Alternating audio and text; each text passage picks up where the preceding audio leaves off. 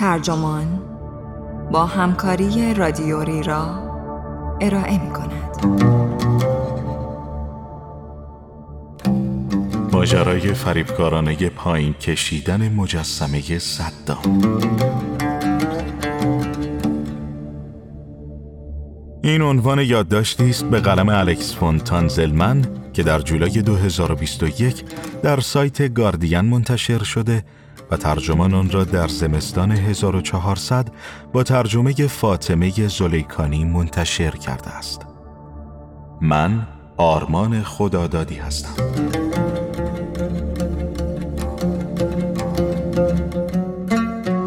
از جنگ عراق در سال 2003 تصویری ماندگار به جا ماند و آن سرنگونی مجسمه دیکتاتور این کشور صدام حسین بود. این تصویر در سراسر دنیا بازپخش می‌شد و نماد آزادسازی مردم عراق و پیروزی نیروهای ائتلافی بود که آمریکا رهبریش را به عهده داشت. اما آیا این تصویر حقیقت داشت؟ ساختن مجسمه تلاشی است برای داستانسازی درباره تاریخ. در حمله به عراق پایین کشیدن مجسمه هم تلاشی برای داستانسازی درباره تاریخ بود. داستان مجسمه صدام امکانات و محدودیت های خلق افسانه ها را نشان می دهد.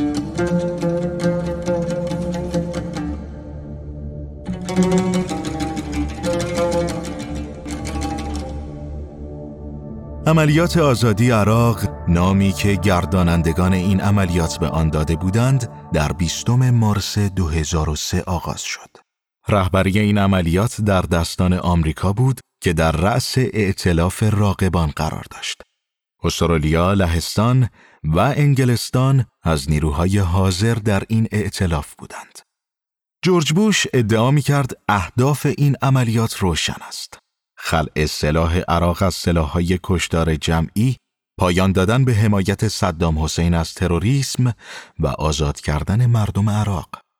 او می گفت مردم ایالات متحده و دوستان و همپیمانان ما نمی توانند با خطر رژیمی قانون شکن زندگی کنند که با سلاحهای کشدار جمعی صلح جهانی را تهدید می کند. این نبرد نبردی برای امنیت ملت ما و صلح جهانی است و ما جز پیروزی هیچ نتیجه ای را نمیپذیریم. توجیه جنگ با تکیه بر این دلایل در آن زمان به شدت مورد مناقشه قرار گرفت و هنوز نیز محل بحث است. نیروهای مهاجم به سرعت در سراسر عراق مستقر شدند. هفتم آوریل بود که به بغداد رسیدند. عملیات زمینی در بغداد دو هفته و نیم طول کشید. مجسمه صدام در میدان فردوست درست در مرکز شهر قرار داشت. دو روز بعد این مجسمه در هم شکست. در سال 2020 به دنبال موج غیرعادی مجسمه شکنی مردم در سراسر دنیا مجسمه ها را پایین میکشیدند. این موچها پیش از این هم وجود داشت. در جریان اصلاحات انگلستان، انقلاب فرانسه، سقوط اتحاد شوروی و موارد دیگر. اما مجسم شکنی های سال 2020 جهانی بود. در جای جای کشورهایی که قبلا امپریالیست بودند و در کشورهایی که پیش از این مستعمره آنها بودند از ایالات متحده و انگلستان گرفته تا کانادا، آفریقای جنوبی، کارائیب، هند، بنگلادش و نیوزلند معترضان به تبعیض نژادی و هواداران جنبش جان سیاه پوستان مهم است، مجسمه های بردهداران، معترفین و امپریالیست ها را مخدوش کردند و پایین آوردند. در بریستال انگلستان مجسمه ادوارد کالستون را به آبهای بندرگاه انداختند. مجسمه رابرت ایلی در ویرجینیا پر شد از دیوار نوشته ها. کریستوف کلم را در مینسوتا سرنگون کردند، در ماساچوست سر بریدند و در ویرجینیا به دریاچه انداختند. در بلژیک لئوپولد دوم را در آنتورپ به آتش کشیدند و در خنت روی آن رنگ قرمز پاشیدند. در لندن با رنگ روی پایه مجسمه وینستون چرچیل نوشتند نژاد پرست است.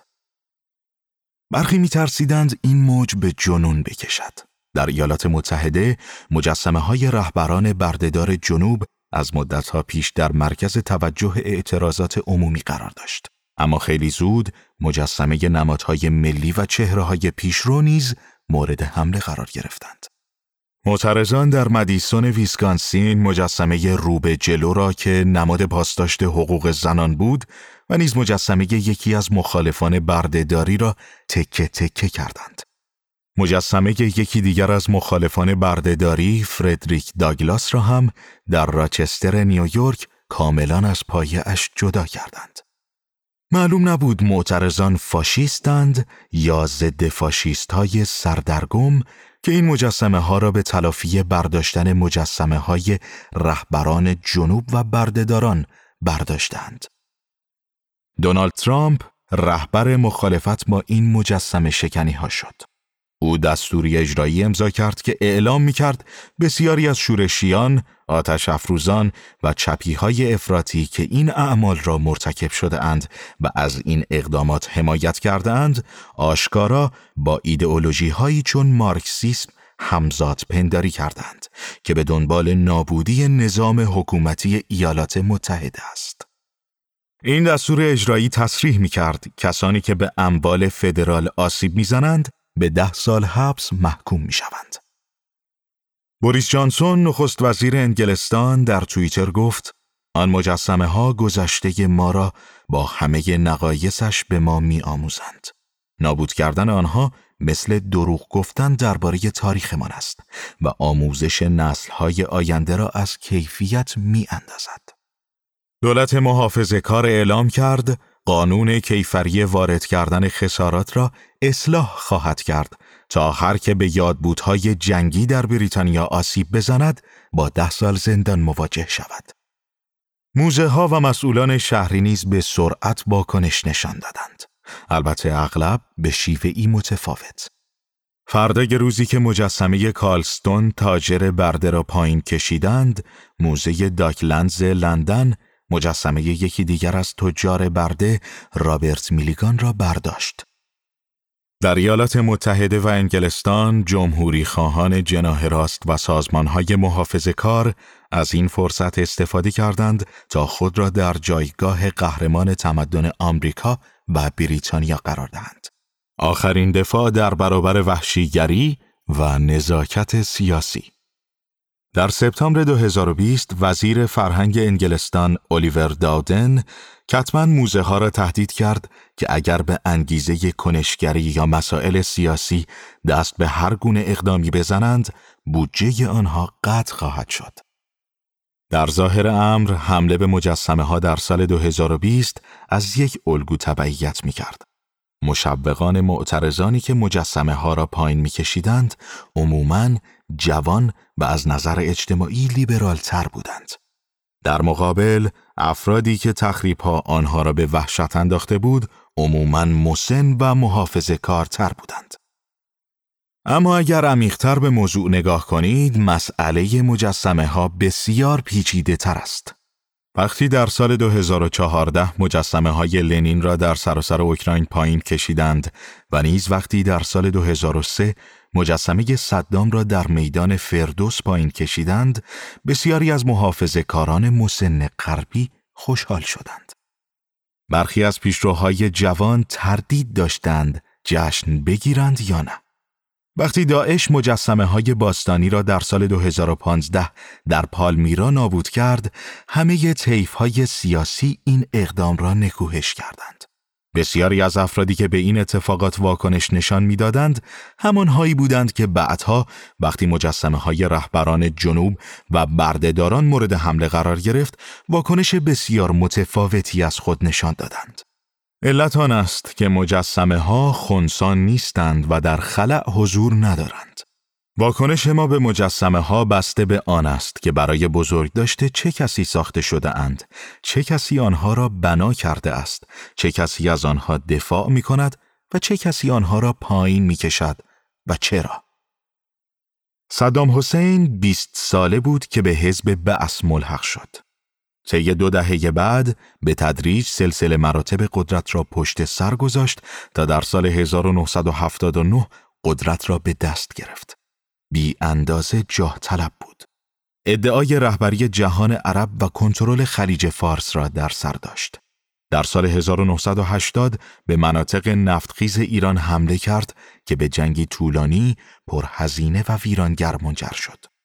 در سال 1990 به کویت حمله کرد که محکومیت سازمان ملل را نصیبش کرد. در ژانویه 1991 ائتلافی بین المللی به رهبری ایالات متحده و با حضور مصر، فرانسه، عربستان سعودی و انگلستان پاسخی نظامی به صدام داد. صدام در جنگی که از آن با نام جنگ اول خلیج فارس یاد می کنند، از کویت بیرون رانده شد. عراق در عرصه بین الملل سرفکنده شد. بخش های شمالی و جنوبی کشور مناطق پرواز ممنوع اعلام شد و نیروهای آمریکا، انگلستان و فرانسه کنترل ترافیک هوایی آن مناطق را به دست گرفتند. تحریم های خانمان برانداز سیلی محکمی به کشور زد و عراق اجازه نداشت سلاحهای اتمی، شیمیایی و بیولوژیکی تولید کند. در داخل کشور شورش ها به ویژه از سوی شیعیان و گروه های کرد عراق را ویران کرده بود. صدام بیرحمانه این شورش ها را سرکوب کرد. صدام به عنوان رئیس جمهور تا اندازه ای از جوزف استالین الگو برداری می کرد. هر دوی آنها روستازاده هایی بودند که توجه چندانی به آنها نمی‌شد. اما با سنگدلی منحصر به فردی راهشان را به رأس قدرت باز کردند. صدام از سبک تبلیغاتی استالین تقلید می کرد و تصاویری از خودش ترویج می کرد که او را مرد لبخند به لبی نشان می‌داد که مردم عراق را ثروتمند کرده است. یک عموی خیرخواه. او حتی سبیلش را مانند استالین مرتب می کرد. صدام هم مانند استالین مجسمه های فراوانی از خودش ساخت. در بسیاری از های اسلامی به تصویر کشیدن چهره انسان به ویژه چهره های مذهبی ممنوع است. اما اسلام در تاریخ عراق تقریبا نوعی تازه وارد است. بین النهرین که این منطقه قبلا با این نام شناخته می‌شد، سنت های هنری باستانی و درخشانی دارد. از جمله در مجسم سازی که به هزاران سال پیش برمیگردد. به تصویر کشیدن چهره جزء جدایی ناپذیری از فرهنگ مدیترانه است. نمی‌شد آنها را ممنوع کرد. در زمان حکومت صدام تصویرسازی از صدام امکان پذیر و حتی ضروری شد. تمام مدارس، ساختمانهای عمومی و مکانهای تجاری موظف بودند تصویر او را به نمایش بگذارند. شمایل نگاری صدام ترکیب شاخصی از فخر فروشی نظامی و ارجاعات تاریخی بود. در برخی مجسمه هایی که او را سوار بر اسب نشان می دهد، شمشیر از غلاف بیرون کشیدش را می بینیم که به سمت بیت المقدس اشاره می کند. در دو طرف اسبش که روی پاهای عقبش بلند شده است، چند موشک قرار دارد. صدام عموماً در مجسمه هایی که از او حجاری شده است، قبت و صخره را بر سرش دارد. بنای اسلامی که به شکل کلاه خود باز طراحی شده است. لباس ها و ادواتی که در تصاویر وی به کار می رفت او را به همورابی قانونگذار بابلی پیوند می‌داد. به بخت و نصر به اسارت درآورنده قوم یهود به خلیفه های گوناگون به صلاح الدین ایوبی مغلوب کننده جنگجویان مسیحی در جنگ صلیبی که مانند صدام در تکریت متولد شده بود و حتی به خود حضرت محمد صلی الله گویی اصاره تمامی این چهره های تاریخی در وجود صدام جمع شده بود که قرار بود مردم عراق و تاریخ بین النهرین را متحد کند و همه خاور میانه را زیر نگین خود جمع کند. پس از جنگ خلیج فارس در 1991 تحریم هایی که جامعه بین المللی بر عراق تحمیل کرده بود هر گونه معامله با عراق را جز در شرایط بشر دوستانه ممنوع می کرد. این تحریم ها علاوه بر بسیاری از سختی های دیگر دسترسی هنرمندان و مجسم سازان را به ابزار و مصالح دشوار می کرد. یکی از روش های گرفتن رنگ، بوم، برونز و سنگ کشیدن چهره صدام یا ساختن مجسمه او بود. اگر آنچه خلق می‌شد به مذاق حکومت خوش می آمد، ابزارش را تأمین می کرد. در حالی که مردم عراق از تحریم ها رنج می بردند، صدام قصرهای بزرگ می ساخت و آنها را با مجسمه هایی پر می کرد که برای بزرگ داشته خودش ساخته می شد. مشخص نیست صدام در این دوران چند مجسمه از خودش برپا کرد. فقط در بغداد صدها مجسمه وجود داشت. مجسمه ای که در آوریل 2002 به مناسبت تولد 65 سالگی صدام در میدان فردوس بنا شد، ویژگی خاصی نداشت. میدان فردوس مهمترین نقطه بغداد نیست و مجسمه نیز مجسمه خارق العاده ای نبود. مجسمه ای برونزی به ارتفاع دوازده متر که حدود یک تن وزن داشت و صدام را ایستاده نشان می‌داد. بی اهمیتی این مجسمه شاید دلیل این باشد که از زمان تخریبش تا امروز هنوز معلوم نیست چه کسی آن را ساخته است. ساخت این مجسمه حداقل به دو مجسمه ساز نسبت داده شده است که هر یک از آنها روایت متفاوتی دارد. ویژگی خاص داستان مجسمه صدام حسین در میدان فردوس هم همین است. مرز بین آنچه واقعی و آنچه دروغین است خیلی زود به کلی ناپدید می شود. فیلسوف فرانسوی ژان بودریار فراواقعیت را موقعیتی می داند که در آن نمی توانید بین واقعیت و شبیه سازی واقعیت تمیز قائل شوید. بودریار در سال 1991 در زمان جنگ اول خلیج فارس سه مقاله با همین مضمون نوشت که بعدها در کتابی با این عنوان چاپ شد. جنگ خلیج رخ نداده است. بودریار معتقد بود حوادث مرتبطی که در ماهای نخست سال 1991 رخ داد به واقع و در مفهومی که ما عموماً از جنگ فهم می کنیم جنگ نبودند. آنها شبیه سازی جنگ بودند. این ادعا دو دلیل داشت. نخستان که این وقایع قدم به قدم و به دقت در رسانه طرح ریزی شده بود. ائتلاف نظامی کنترل می کرد که کدام تصاویر اجازه نمایش و کدام روزنامه نگارها اجازه گزارش داشتند. بینندگان تلویزیون در غرب بیوقفه ویدئوهایی می‌دیدند که در آنها آتش هایی مانند بمباران به نمایش گذاشته می شدند و همچنین موشک هایی که از زاویه دید بیننده به سمت هدف می رفتند. تأثیر این نحوه نمایش مانند تأثیر بازی کردن بازی کامپیوتری بود. واضح، دقیق، بدون عواقب. دلیل دیگر آن که بودریار معتقد بود هیچ شکی در نتیجه جنگ وجود نداشت. بودریار نوشت مهاجمان از پیش پیروز این جنگ بودند. اعتلاف از ابتدا قرار بود برنده میدان شود و صدام با همه جست هایش در جایگاهی نبود که مقابله به مثل کند.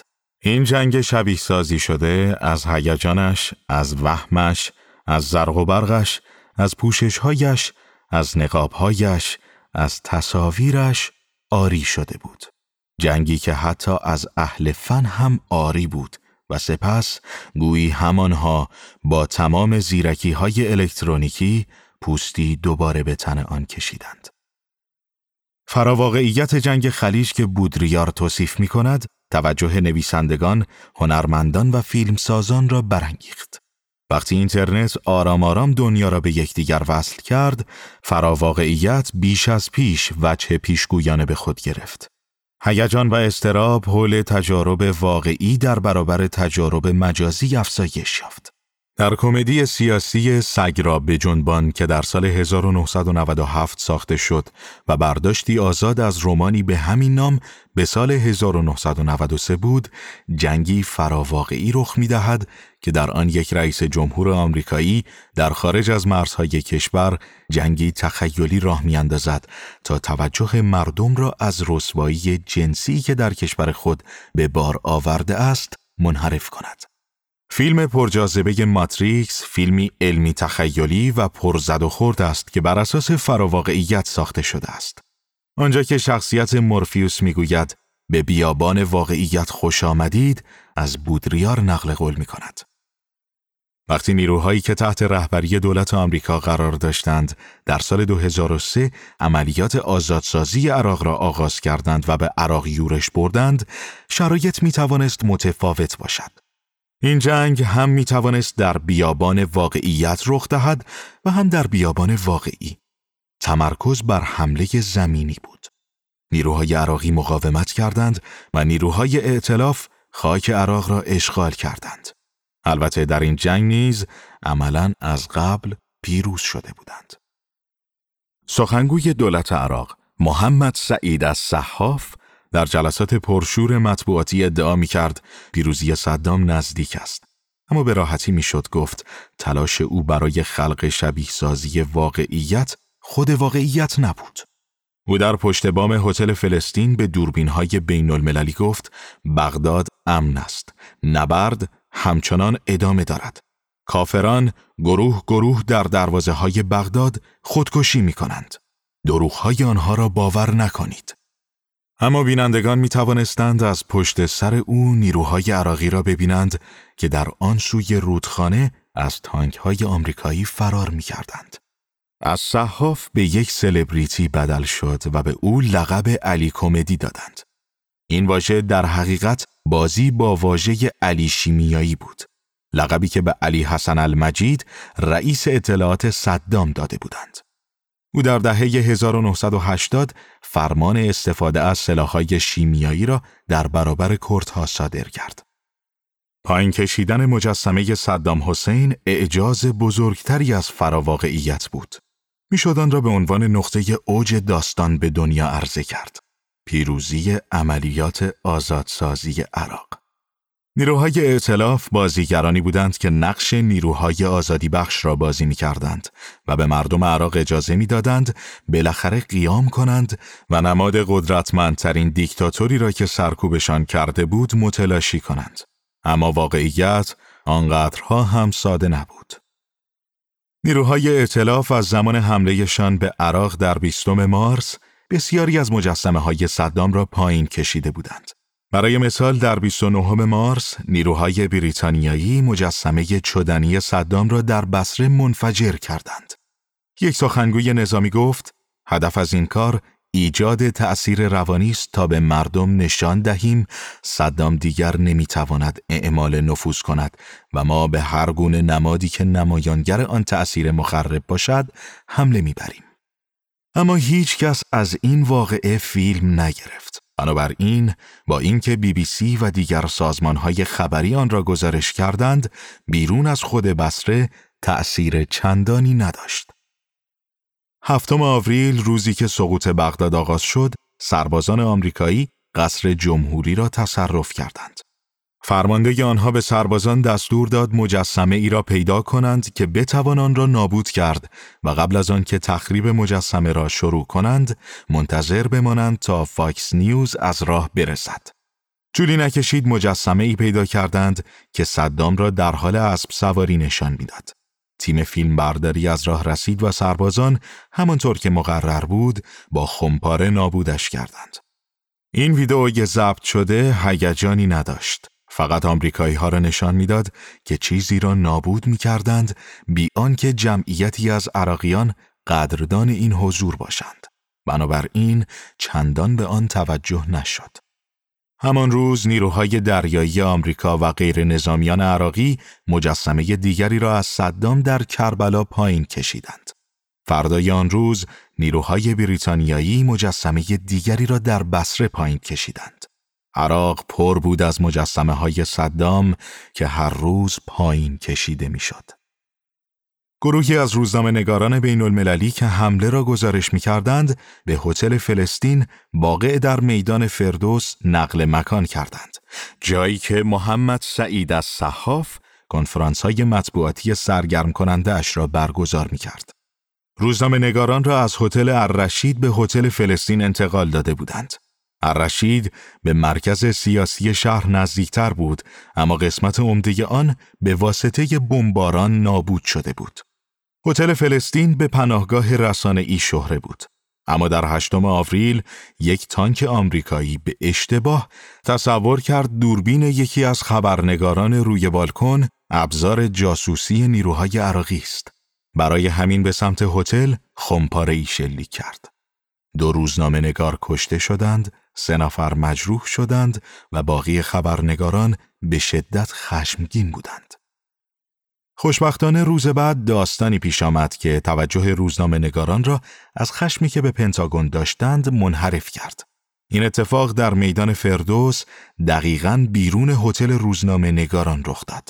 اتفاقی خوشایند که البته پنتاگون طرح ریزی نکرده بود و سربازان آمریکایی به صورت خودجوش روی زمین رقمش زدند. اتفاقی که رسانه های خبری بین المللی آن را به یک اتفاق تمام ایار جهانی تبدیل کردند. نهم آوریل 2003 یکی از روزنامه نگاران ساکن هتل فلسطین به سرهنگ دوم برایان مککوی مسئول گردان سوم تکاوران دریایی چهارم گفت نیروهای عراقی در میدان فردوس نیستند. سیمون رابینسون گزارشگر مجله تایم می‌گوید مکوی می‌دانست روزنامه نگاران آنجا خواهند بود. بنابراین فرصت مهیا بود. کاپیتان برایان لوئیس رهبر گروهان زرهی مکوی خیابانهای منتهی به میدان را مسدود کرد. گروهبان دوم لئون لمبرت در خودروی زره‌پوش M828 با بیسیم از او جویا شد که مجسمه صدام را پایین بکشند یا نه.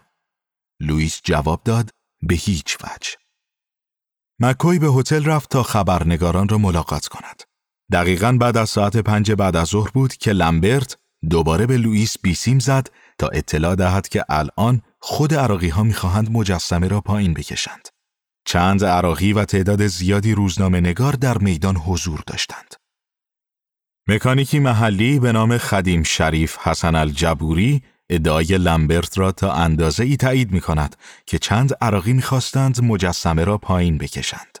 خدیم ادعا می کرد یک بار موتورسیکلت های صدام و پسرش اودی را تعمیر کرده است. اما برای پرداخت هزینه اختلاف پیدا کردند. اودی دستور داد او را به زندان بیاندازند. خدیم به بی بی سی گفت صدام چهارده یا پانزده نفر از اعضای خانواده خودم را اعدام کرد. خدیم وقتی شنید نیروهای آمریکایی دارند به عراق میآیند خوشحال شد. می‌گوید پتکش را برداشت و گاراژش را که حوالی میدان فردوس بود به حال خود رها کرد و به میدان رفت. لمبرت از لوئیس پرسید اشکالی ندارد اگر یک پتک و تناب را از 88 به پایین پرت کنم؟ لوئیس جواب داد که اشکالی ندارد اما از 88 استفاده نکن. لمبرت می‌گوید پتک خودش را به عراقی ها داده اما خدیم ادعا می کند خودش پتک آورده بود. به هر حال مشخص نیست ایده حمله به مجسمه از طرف یک سرباز رد پایین آمریکایی مطرح شد یا از طرف یک غیر نظامی عراقی یا هر دو. خدیم به مجسمه ضربه می‌زد اما تمام کاری که واقعا می توانست انجام دهد آن بود که فقط کمی رنگ قسمتهای پایینی مجسمه را بریزد. تناب لمبرت را دور گردن مجسمه انداخته بودند. احتمال اینکه این تعداد اندک بتوانند چنین مجسمه بزرگی را واژگون کنند بسیار کم بود. یک ساعت گذشت. صدام تکان نمی‌خورد. لمبرت به روزنامه نگاری به نام پیتر ماس که شرح مفصلی از پایین انداختن مجسمه در 2011 نوشت گفت ما آنها را با تنابی که دستشان بود تماشا می کردیم و من می دانستم این اتفاق هرگز نخواهد افتاد. آنها هرگز موفق نمی شدند مجسمه را پایین بکشند. آنجا بود که به نظر رسید تعدادی از عراقی ها که سعی می کردند مجسمه را پایین بکشند منصرف شدند و می‌خواهند به خانه برگردند. دقیقا همان موقع بود که مکوی از هتل بیرون آمد. او گفت متوجه شدم قضیه جدی است. همه خبرنگاران آنجا جمعند و همه هم مست هیجانند. انگار پاریس را در سال 1944 آزاد کرده بودیم. یادم میآید داشتم فکر می کردم رسانه ها دارند عراقی ها را تماشا می کنند. عراقی ها هم دارند تلاش می کنند این نماد صدام حسین را سرنگون کنند. برویم کمکشان کنیم. مکوی به افسر ارشدش بیسیم زد و از او اجازه گرفت تا سربازان را مستقیما در پایین کشیدن مجسمه دخیل کند. مکوی به سربازانش گفت می توانند از خودروی زرهپوش M88 استفاده کنند به شرط آنکه تلفات جانی به بار نیاورند. حدود ساعت 6 و 50 دقیقه عصر بود که M88 در خلاف جهت مجسمه حرکت کرد و با زنجیری که به گردن مجسمه انداخته بودند آن را از صورت به پایین کشید. مجسمه برونزی به آرامی از زانو و مچپا به جلو خم شد و هیبت بزرگ صدام برای چند ثانیه در حالت افقی بالا و پایین رفت. جمعیت اندک عراقی ها هم سوت میکشیدند و هلهله می‌کردند. بالاخره مجسمه از پایش جدا شد و پاهایش آن بالا روی پایه باقی ماند. عراقی ها جلو میدویدند روی مجسمه میپریدند و میرقصیدند. مجسمه تکه تکه و خرد شده بود. خبرنگاری به نام پاتریک باز صبح آن روز در شهرک صدام بود. منطقه ای در حومه بغداد که بعدها آن را شهرک صدر نامیدند. باز در آنجا مردی عراقی را دیده بود که مجسمه دیگری را پایین کشیده بود و آن را با کابل به پشت ماشینش بسته بود. آن عراقی هر وقت گروهی از مردم را می‌دید توقف می‌کرد. همه دور صدام جمع می شدند و با کفشهایشان به او ضربه می زدند. اهالی خاور میانه کفش ها را کثیف می دانند. است که کف کفشتان را به کسی نشان دهید و توهین بدتری است اگر با کفش به آنها ضربه بزنید. در سال 2008 یک روزنامه نگار عراقی با پرتاب کفش به سمت جورج بوش در سطح بین المللی خبرساز شد. باز بعدها نوشت این تصویر از آن جهت تأثیر گذارتر شده بود که هیچ سرباز آمریکایی در عکس نبود. فقط محلی ها در تصویر بودند که احساسشان را به دیکتاتوری نشان می‌دادند که سالها بر کشورشان حکومت کرده بود. باز با عجله به اتاقش در هتل فلسطین برگشت تا عکسهایش را به سردبیرهایش برساند.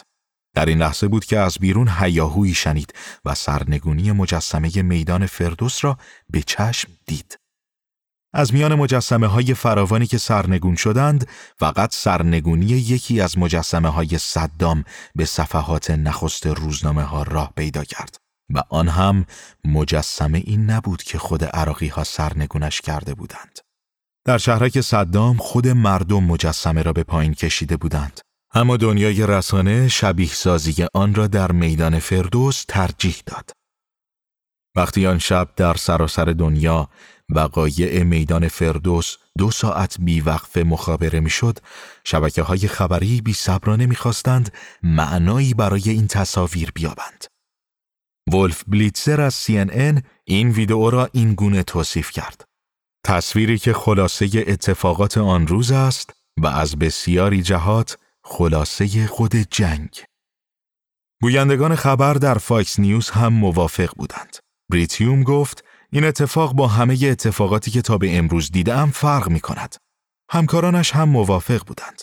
می گفتند اتفاق مهم روز همین صحنه تاریخی است که دارید به آن نگاه می کنید. طناب داری که مردم بغداد دور گردن صدام انداختند.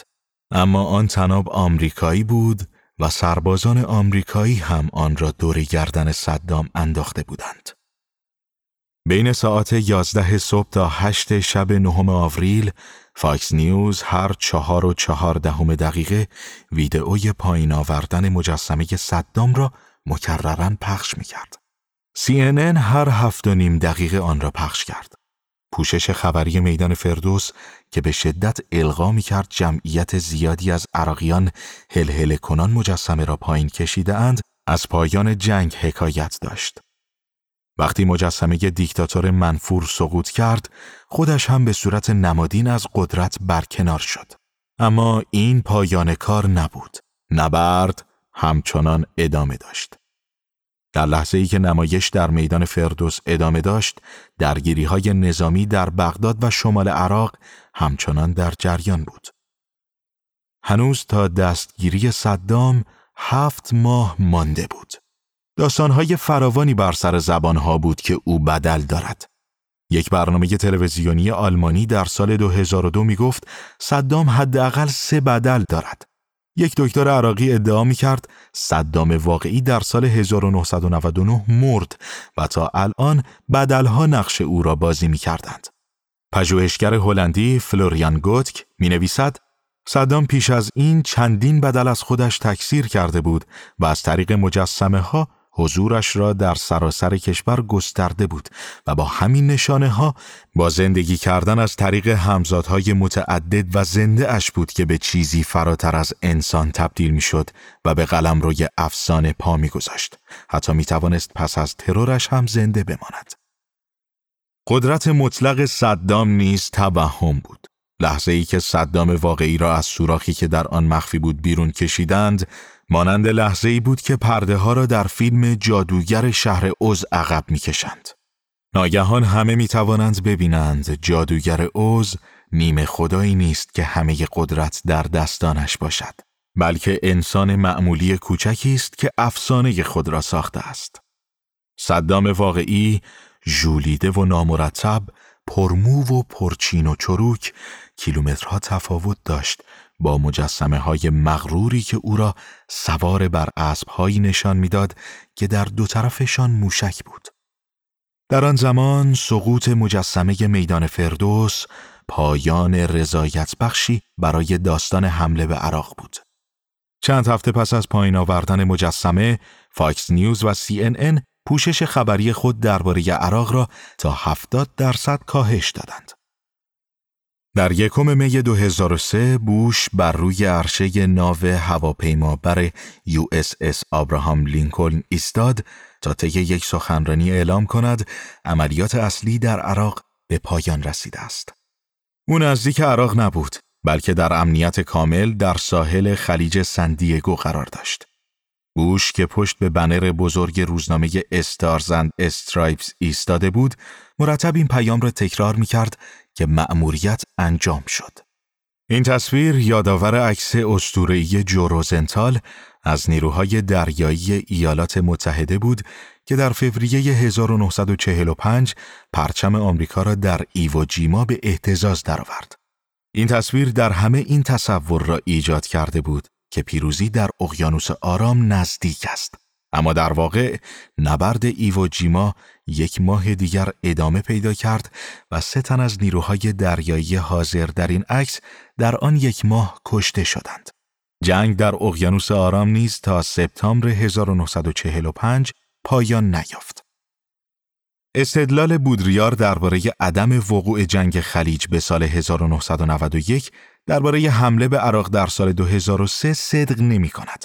اما پایان آن جنگ که پایین کشیدن مجسمه صدام در میدان فردوس از آن حکایت می کرد، نمونه عالی شبیه سازی بودریاری است.